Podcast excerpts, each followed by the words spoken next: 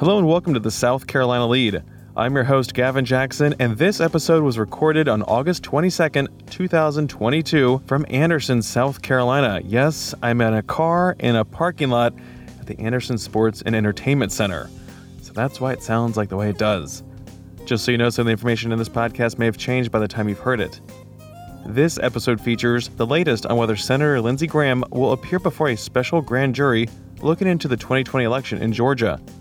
And we learn more about a law that is raising standards at all police departments across the state, thanks to the Russ McKinney. Donkey sauce? In business, we have new statewide unemployment data, and we hear from Federal Reserve Bank of Richmond President and CEO Tom Barkin from a recent trip to Greenville. And we're nixing our medical section today, but we'll have an update for you on monkeypox in the state in just a moment. Also, we want to hear your stories. That's why we set up a voicemail box to hear from y'all about your life during these interesting times that we live in leave us a one to three minute long voicemail at 803 563 7169. Maybe you're also in a car like I am. Hmm? Give us a ring, pull over, and call us if you're in a car. 803 563 7169. The kids are back at school. Maybe you're wrapping up some last minute vacations. Give us a shout. We love hearing from you guys. Now for the latest in South Carolina. Currently, the spread of COVID 19 is high according to county level data from the Centers for Disease Control and Prevention. We'll have updated COVID data from DHEC for you on Saturday. As for the monkeypox or mpox outbreak in the state, there are currently 80 confirmed cases. As of August 19th, South Carolina has received 4,287 Jynneos vaccine doses from the federal government and has given 648 total vaccinations. The Jynneos vaccine is available through DHEC clinics to those most at risk for exposure. Individuals can call the DHEC care line at 1 855 472 3432 to find out if they are eligible to schedule an appointment.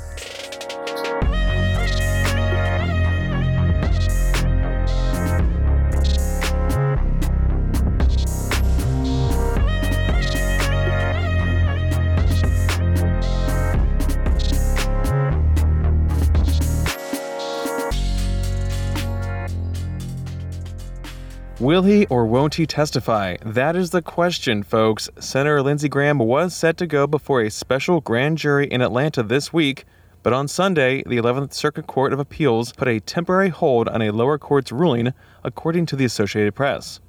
A three judge panel of the appeals court issued the order temporarily pausing U.S. District Judge Leigh Martin May's order declining to quash the subpoena.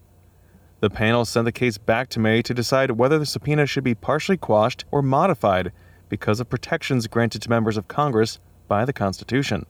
As we previously reported, Judge May found that there were considerable areas of potential grand jury inquiry falling outside the speech or debate clause's protections, which Graham's lawyers are using to block the senator's appearance and that the district attorney has shown extraordinary circumstances and a special need for Senator Graham's testimony on issues relating to alleged attempts to influence or disrupt the lawful administration of Georgia's 2022 elections.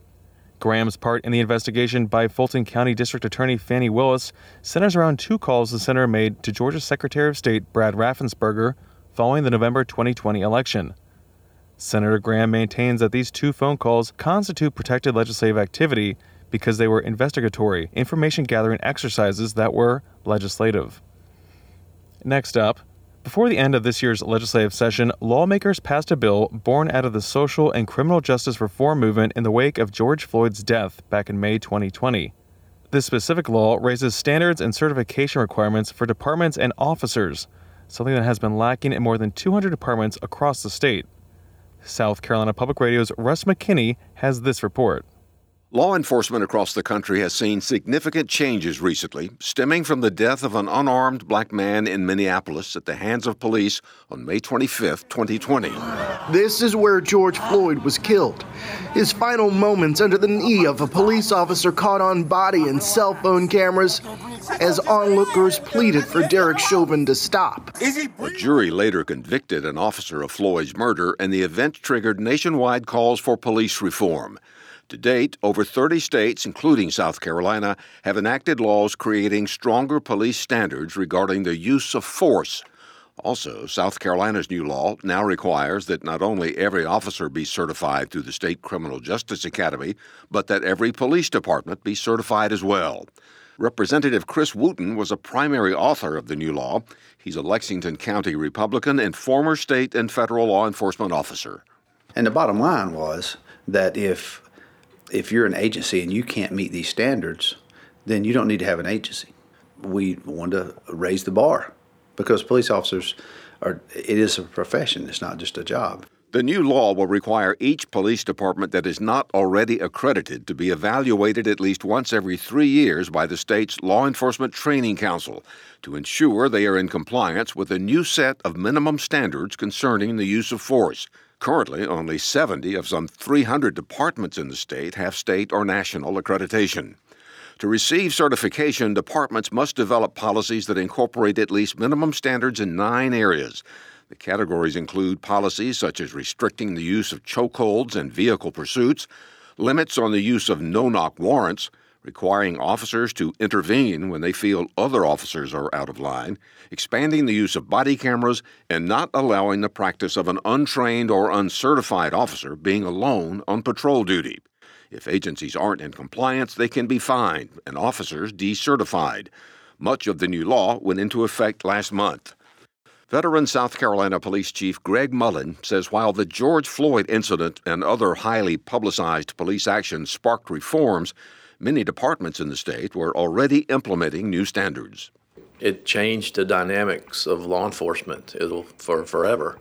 And, you know, and unfortunately, that type of a situation is what often causes these types of, of changes, where in reality, a lot of these changes law enforcement leaders have been asking for for many years. Mullen's Clemson University Police Department implemented standards similar to the new state standards back in 2019. Dr. Jeff Alpert, a University of South Carolina criminologist, is one of the nation's leading experts on the use of police force.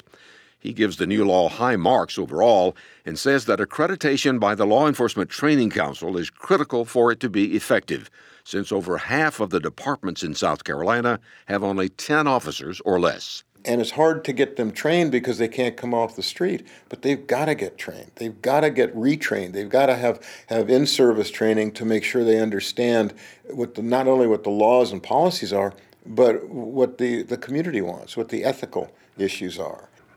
On the whole, the state's law enforcement community is in support of the law. All 46 county sheriffs and the State Police Chiefs Association endorsed it in the legislature.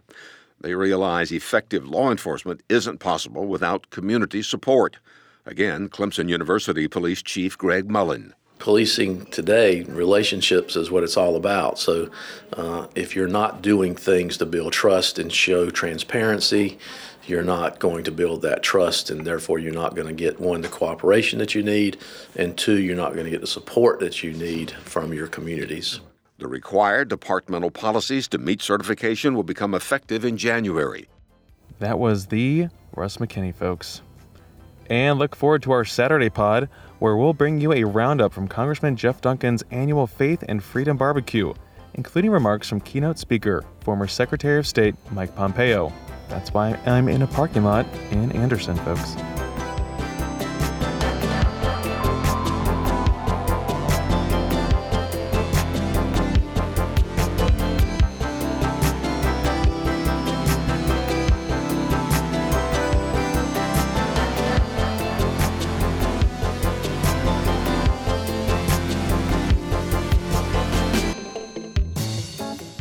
Ooh, careful, this data's hot. Data. That's right, we got some hot data for you at the start of our business section. I said don't touch it, it's hot. South Carolina's unemployment rate in July maintained at 3.2%, according to the State Department of Employment and Workforce. Do Director Dan Ellzey said in a statement that, quote, in terms of the big picture, things are looking stable. The state's unemployment rate was unchanged at 3.2%. The employer survey reported an increase of more than 16,000 jobs, and the number of unemployed individuals decreased by 2,256 people over last month. However, the estimated number of South Carolinians that were employed decreased by 2,293 from June. This means that there was a 4,549 person decline in the labor force for the month of July, a first since the early days of the pandemic. It is likely that this stems from a one time aberration in current population survey data, which asks a little over a thousand households a month in South Carolina about their labor force status. Now, seasonally adjusted industries that reported gains were education and health services, government, professional and business services, trade, transportation and utilities, and leisure and hospitality. The manufacturing industry declined by 2,000 jobs. Moving on, Tom Barkin, the president and CEO of the Federal Reserve Bank of Richmond, recently spoke about inflation, recession, and other economic conditions before the Greenville Chamber of Commerce. The Richmond Federal Reserve Bank is the Fed's fifth district and encompasses the Carolinas up through Maryland and Delaware. Now, Barkin recalled that the 10 years before the pandemic were the most stable 10 years in American economic history, with steady GDP growth, job growth every month, and low inflation. Then COVID hit the world. While stimulus bills and spending kept the economy humming, the debate over whether we're in a true recession now, even with strong data contrary to GDP decline, has Barkin skeptical. I'm going to try to avoid giving you a technical definition of recession. What I will tell you is there's a real reason to be uncertain about it, and that is because the data that's coming in is inconsistent. It's wrong. We just don't know exactly which way it's wrong. What you're seeing right now is GDP coming in flat to down. We've had two successive quarters of negative GDP, even though the numbers are a little bit noisy. You're seeing employment come in quite strong, including last Friday, where we added 528,000 jobs, which is a uh, historically monumental number. And so it just doesn't make that much sense to have GDP come down and employment be that strong. It implies a productivity loss of proportions that we have not seen. Right? And so maybe that's what's happening. I don't see any evidence of that level of productivity loss. But the data we get is late and it's revised. It's often revised three times. And so I think as we go through the revisions, we will see some combination of the GDP numbers coming up and or the labor numbers coming down. And we'll just have to get to uh, the other side of it.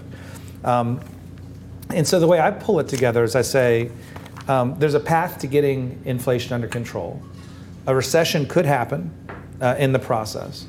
But you know, nobody uh, canceled the business cycle. And so it's just important to keep the topic of a recession under some sort of in perspective, right? We're out of balance today, and we're out of balance today because stimulus-enabled spending has overwhelmed supply chains that were stressed by the virus and stressed by global events. And so I like to think of returning to normal not as uh, some calamitous decline in activity, but more as waiters in restaurants and products on shelves. As we've reported, the Federal Reserve has had to raise interest rates by 2.25% so far to tackle red hot inflation that the country hasn't seen in decades. But even still, no one is predicting interest rates to get as high as they were four decades ago to combat increasing prices. Now, the Fed's tools don't work immediately. They work over time. So you shouldn't expect inflation just to plummet back to 2% suddenly, and certainly not predictable, predictably. As I talk to businesses, I talk to some that are in oversupply and trying to think about how to put goods on discount. But I'm talking to businesses that still have cost pressures or margin squeezes and are still thinking about how to raise prices. After you've had a decade of stability and you replace it with two years of volatility, it's like the aftershocks of an earthquake. It just takes a while for this amount of volatility to settle down uh, back to target. But I do see inflation coming down, and I see it coming down in three different ways, three different lanes. The first has to do directly with rates uh, and that is the demand lane. So as we raise rates, that'll increase borrowing costs. As you increase borrowing costs, that reduces spending, especially in interest-sensitive sectors like housing. And as you know, the demand comes down in that, you ought to see prices come down. And we are starting to see some of that, some precautionary softening in business investment, and we're starting to see reduced traffic uh, in, uh, in home sales. Overall, Barkin sees inflation coming down in three lanes Demand should flatten, supply chains should heal, and commodities should settle. Speaking of commodities, oil futures continue to trade lower, and as a result, gas prices continue to fall. Donkey sauce? The average gallon of gas right now in South Carolina is $3.46, according to AAA. That's down 4 cents week over week and 57 cents higher than this time last year.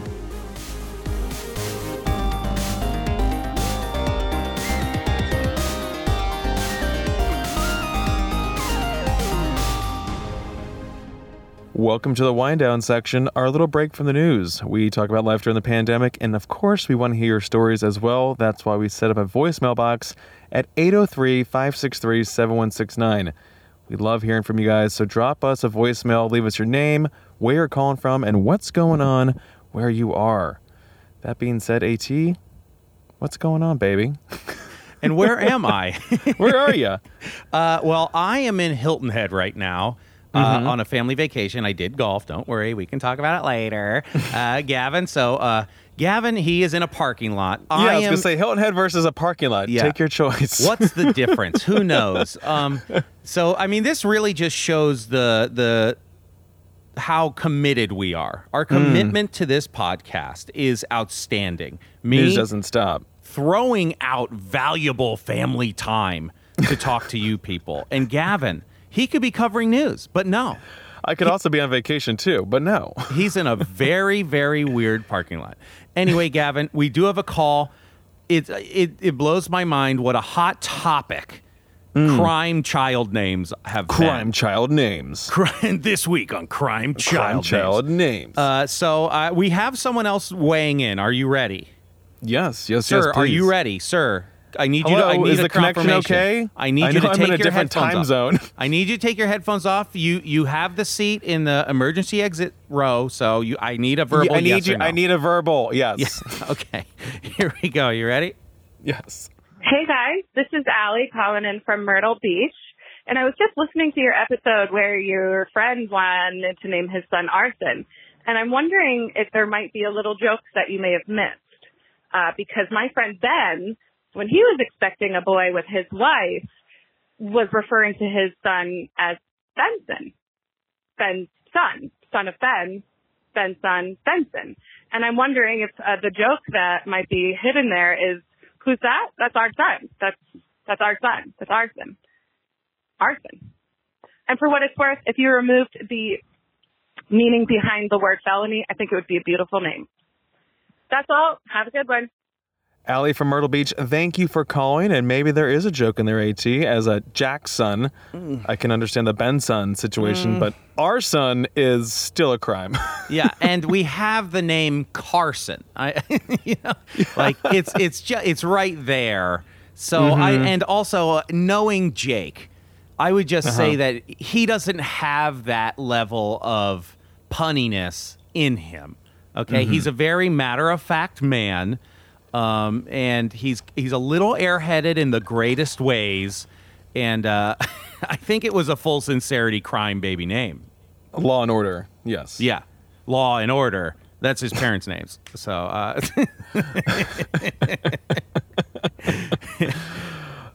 So, AT, thank you for taking time out from a vacation. I know how difficult it is to do. oh yes. Tell us a little. Just give us, give us a little, give us a little snapshot into the life of an AT Shire vacation, please. Okay, so this I mean this was another this.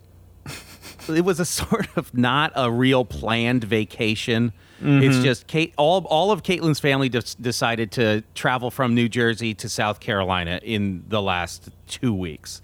So Mm-hmm. here we are running around and uh, so I was like, "Hey, I could go golf down there." And so we did. I, we we went to Harbor Town. It was my birthday present, which is where they play the week after the Masters, the PGA does.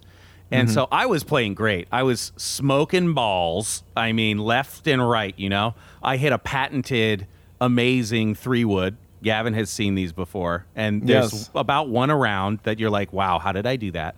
And so It, it, re- it reignites your love for golf when you get those moments. just absolutely pure it. So anyway, I was doing great. And then we were on the 15th tee. It was very hot. I was sweating so much, but I was trying to hydrate enough. I was drinking so much water, but sweating it all out. Yeah. And then it, in my backswing of the tee box, my whole right calf started seizing up. And I oh just my went, gosh. ah, and I fell down to one knee. And when I got up, it was cratering in. And the only way I could describe it is if you have seen The Matrix, the first one, when they suck that little thing out of Neo's belly button, Oh my god. that is what it looked like. And the we we got paired with this guy and his girlfriend was just riding with him. And she's like, "Oh, what's wrong?" And then when she saw my leg doing this, she screamed, "Oh my god, what is happening?" About to give birth like alien. yes, I was fully expecting a chest burst out of my leg. It was Yeah. terrible. I've never experienced a Charlie horse like that before, and I hope I never do again. Um, I, Gotta keep I- pickle juice on your person. yeah, I need pickle juice and uh, bananas on me at all times in my go bag. So Yes. uh, anyway, that that's just that's how it's going. Also, I'm here with my uh, six nieces and nephews. Oh, boy. So uh, if anyone hears any screaming in the background, I'm not in some weird uh, hostile type torture chamber. No, those are just six children at the same time. Anyway, God Gavin, bless. I Yes. saw an amazing question on the internet, and I wanted to to pose it to you. Okay, Please. enough about me. Let's move to Gavin. Um, so I saw this, and it was about what color the folders for your classes were when you were in middle school and, and ah. elementary school and grade school. Okay, so you have three classes. You have math, English, science, and social studies. All right, and the colors are red, green, blue, and yellow. What classes are what color? And I I really saw people had strong opinions about what color should be what. Um, okay, so math, English, social studies, and science, and I have Correct. to do. And there, there are no wrong answers. There are there are there are there are there are wrong answers. Um, red, green, blue, Yellow. yellow. Oh. Yes. Well, I love this back to school challenge, if I can sure. call it such. Sure. yeah. Uh, right off the top, I think we've we've maybe uh, can bond on this one. Green is science, right? Green is science. Green is nature, right? Yes. Green is nature. Yes. That's I saw some I saw some wrong people on the internet claiming that the sky is blue, nature ca- uh, science can be blue, and that's just that's a no. Mm-hmm. Up Anyway, for debate. Up let's for keep debate. going. Let's keep going. Um, I think social studies I typically used to associate with orange, so I'm going to put red there. I'm going to put red for social studies. I can I can agree with that one. That one's not bad. That's not a bad one. it's just calling to me. Uh, blue, I love blue's my favorite. English was my favorite, so blue and English together. See, this is where our paths diverge. This is where friendships break apart. this is where I mean this was the start of the end of the lead right here, because um, blue is such a math folder for me. Hmm. It is hmm. is hard math, and it's not because I'm more of a math person over English person. I loved English class. I love reading. It's just no, you know, it's hmm. that's that's a math color for me. So then that means social for studies is for you. It- oh, yellow. Oh my God. For that's math. see, yeah, that's just a blot. It's like the, disrespectful. that's it's like the banana flavor. It's like the fake banana flavored Laffy Taffy. Just oh, just put it over there. If I have to use it, I'll I'll use this one. I was uh, my yellow would be social studies hard because it's Mm. my least favorite. So it just Mm-hmm. it just slides in there. And so the fact that you're giving math yellow is a We a real flip. it's it's a That's real. It's a real middle finger to math to me, which which I just cannot stand. You know. Well, the good thing is we have our five subject, five star notebook, college lined, with folders built in. That are my that's the God. folders. I loved those, and you know what? I would use them. I would use. I would get one for each class, each subject, and use it for years and fill it up. Oh, that's a good idea. you know and so i would just have this was my math notebook and it would They be would math last, for too. like three years oh yeah i was great Yeah.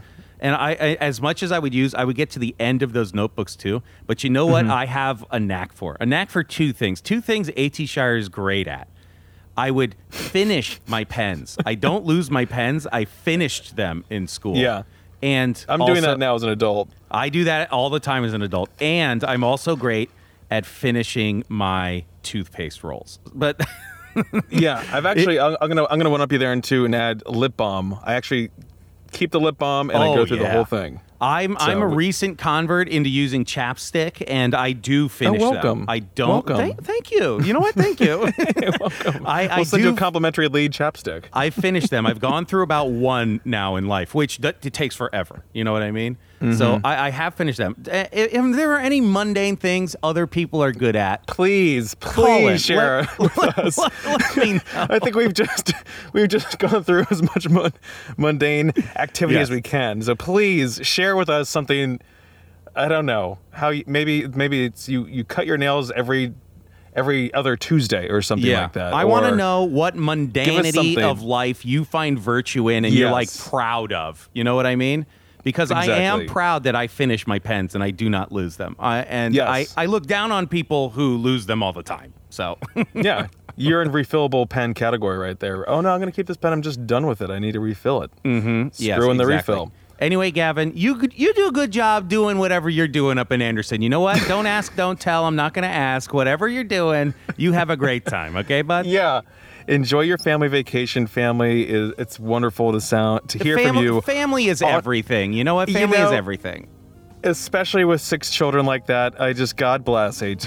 God bless. But family is everything, and truly, I feel like us and all our listeners are one big lead family. one big family. So, do do And Papa what they- Gavin, do Papa Gavin a favor and call in, please. I was gonna say that's what family does. Give us a call, just like we got from Allie from Myrtle Beach, 803-563-7169. Let us know how you're doing, fam. You can also show us your appreciation by leaving a review on iTunes. And stay up to date with the latest news on scetv.org and southcarolinapublicradio.org. And don't forget to support your local newspapers.